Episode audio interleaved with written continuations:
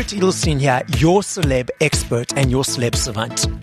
Celeb Savant is a weekly entertainment show. We have long form career retrospective type interviews with celebrities, singers, actors, and industry experts.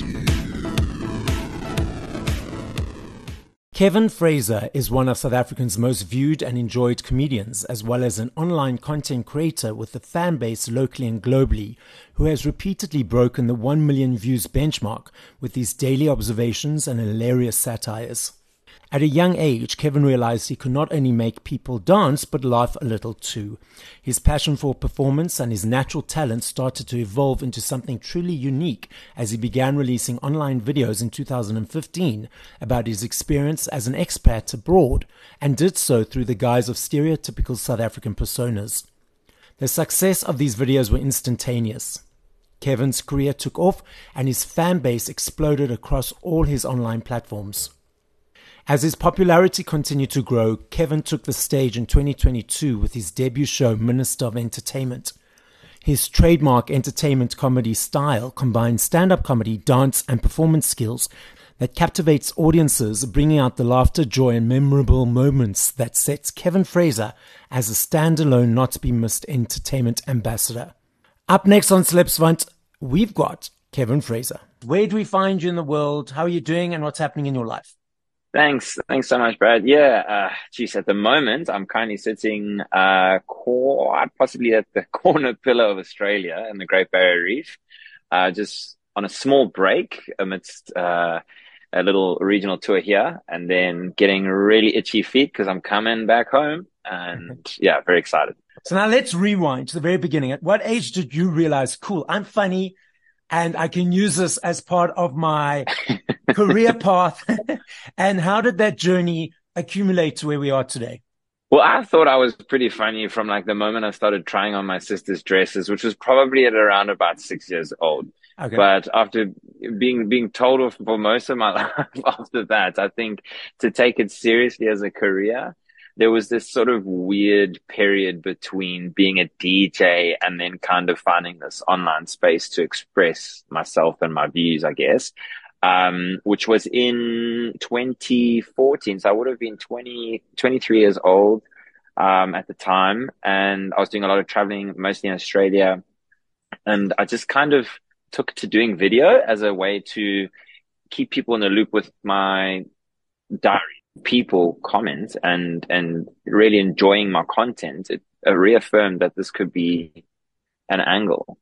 From the videos to the stand up world, how did that transition happen? One day, I obviously being in Australia at the time, there, there, was a time difference, and I posted a video in the evening, and I woke up the next day, and it, this video gone buck viral, and it was a train ride I'd done in Melbourne. I was just commenting on stuff, and there was a athlete, Demartey Pena to be exact, is sitting in Angola at the time. He reshared a video and it went super, super, super viral on his channel. And there were people asking on his channel, where do I get tickets to see this guy? I'm like, tickets, like what, what, like a like a show, like a comedy show. Like, are you are you? What do you mean? I don't. I, I just play music. I'm a DJ and whatever. And then I thought that you know I could possibly do this. I've always wanted to do a show.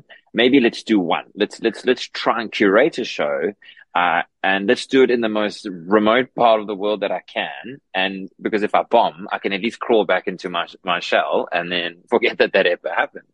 Uh, and that show was Perth in Australia and I did it. It was nerve wracking. I still can't watch that DVD. It's just so fresh. and, but I loved it. I knew when I came back home, I, I loved it, but uh, that was a very curated performance. So between that moment and actually trying to take on stand up as a career has been a weird transition because then it's regular gigs, regular content. So it was just a practice game after that, I think.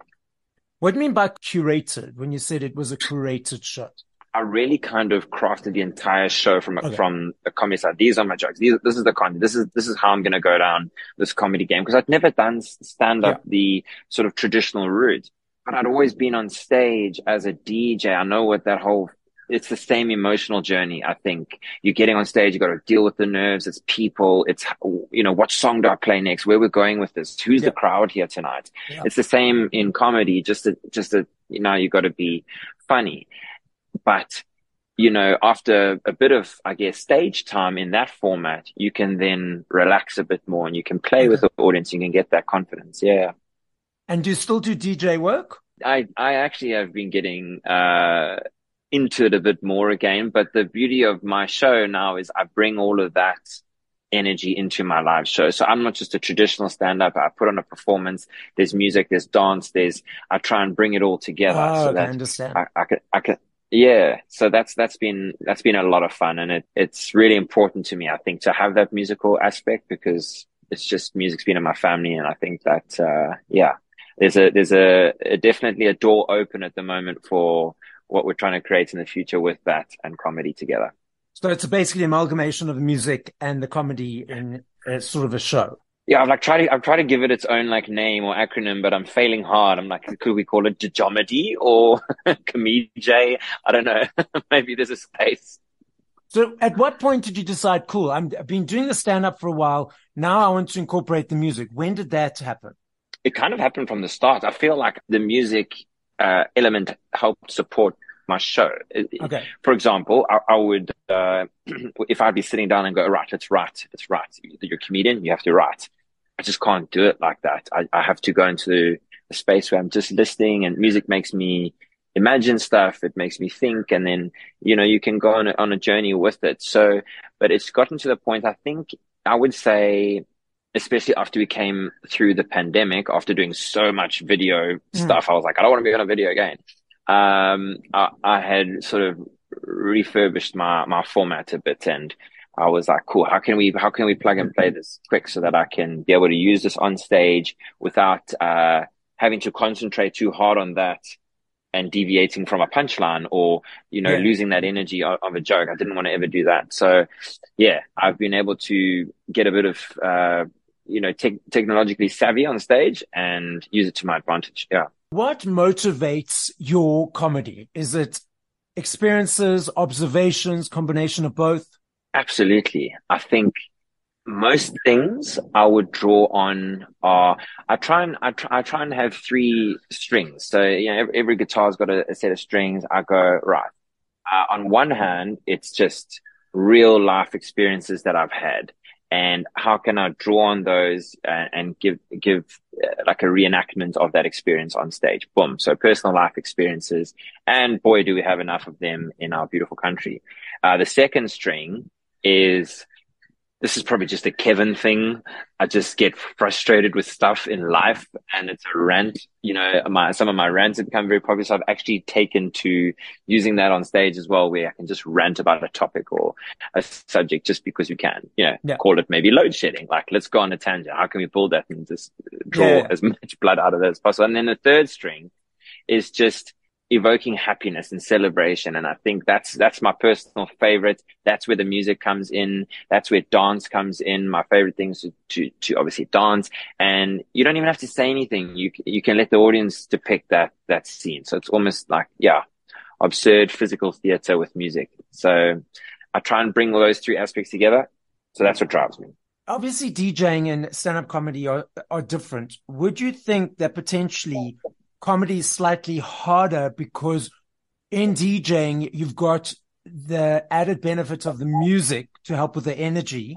I know you bring music into some of your comedy, but when you're doing a DJ set alone, you've got energy of music to help you. Whereas when you're just doing the stand up yeah. comedy, it's just you and your energy. exactly right. And I think that was the weirdest moment in doing my first few shows. It's like you're backstage, you're ready. Oh, I got this. You know, I, I know how to do this. And mm. I used to mix music and then you run on stage and then everybody's sitting in these comfortable chairs and they're looking at you and you're like, and then they scream and they go crazy. Oh, okay. And then, then it goes quiet. And it's like, yeah. entertain me. My, I'm sitting there with my yogi sip, entertain me. And I'm like, oh, this is, this is, this is different. This is, a, and I think that, uh, that threw me on my first couple of shows. It threw me hard. I, and I think that the, the, the, saving grace was knowing that you just have to, and I think I learned this from maybe drama school is that just deliver, just keep delivering, mm. go past your own thoughts and just keep delivering, exaggerate it, and perform. Uh, that's what you're there to do, and that's what the audience are there for. So, so you said your own past your own thoughts. So those times when it was just quiet and you were just thrown by those elements of not having that music to support you. Was it your mind talk that was like, ah, ah, ah, and giving a bit of hesitation? What was the thing that threw, threw you the most? Exactly. It's like your mind's going like, you suck, you suck. Are your shoelaces untied? What is, are your underpants sticking out? Like, is this next joke really necessary? Is this person, like I've had guys sitting in the front with their arms folded and yeah, just looking serious. The entire, show. I eventually have to pretend that they're a tree or, or like a stop sign or something so that, I, so that I just ignore them. But then that same person will come up to you after the show and go, that was the funniest thing I've ever watched in my life. And you're like, well, can you give me a smile next year? Because I had to pretend you were a shrub. And it's just because you got to remember these people are also listening. It's not just you're going to be crying the whole time. It's people are listening and they're taking away things or they're reflecting on it in your own hands. And, and, and that's been the beautiful part of the journey so far is learning that, ah, comedy is also a way to, to get people to think and to maybe put your views across and, and let people take advice from it here, there and everywhere.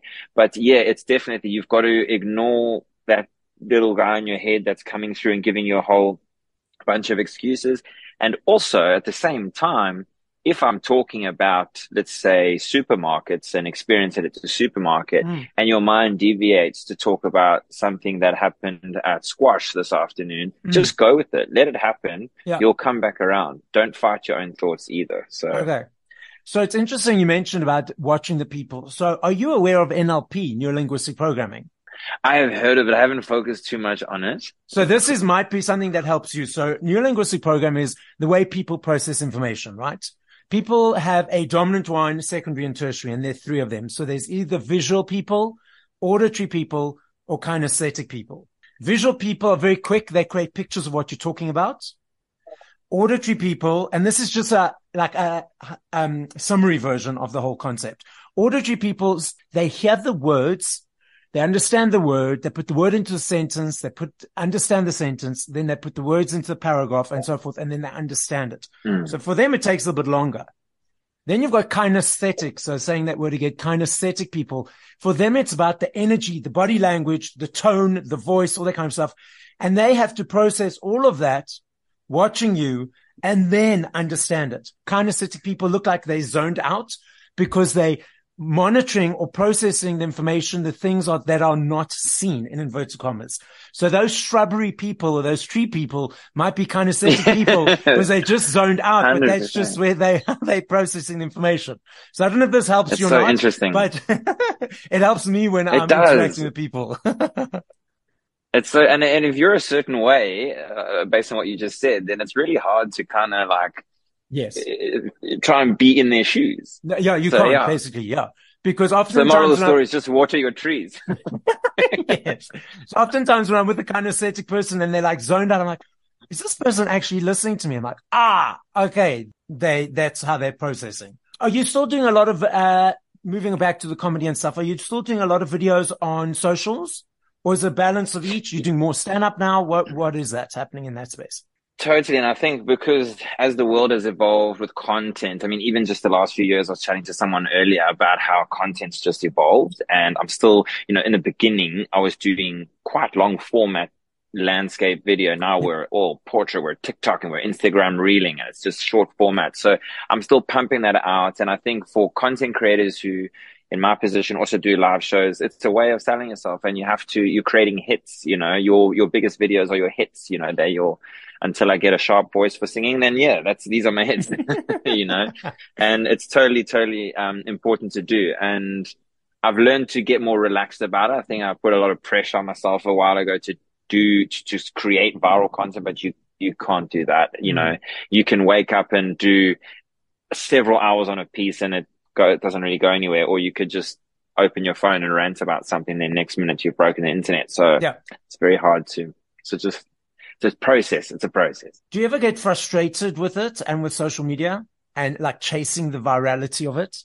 I don't know if that's a word, but totally. I mean, you're right. Yeah, hundred percent all the time. And and and the the frustrating part about it for me is that we're getting to a stage now where you've got say five or so dominant platforms, and you're looking at the demographics that that are on each one, and and there's a few. You know, there's issues that we have these days, and, and is that people that with viral content, we're finding more and more people are just jumping on that content so that they can push their own agendas and their own things. And it's, it's not really nice. Yeah. Um, and then the other side of it is just if you're, I suppose this just is what it is. If you've created this whole community and this whole hub and you want, you, you still can't speak to every single one of them. You just have to hope it reaches. So yeah. you talk about an upcoming show and then there could be one of your avid fans, but they haven't heard about it it's just the way algorithms, I guess is the word I was looking for, mm. uh, work. It's just, it's crazy. I mean, I've had content on, on, on TikTok, like literally do a million views on a piece. And the next day I've got six views and I'm like, shall I, shall I throw my microphone away? Is this it for me? Am I done? I know. I know exactly I'm, I'm, I'm, terrible. It's over for me. yeah. I used to like check how many likes, how many followers, and if the, follower went down by two or three, like, what have I done wrong?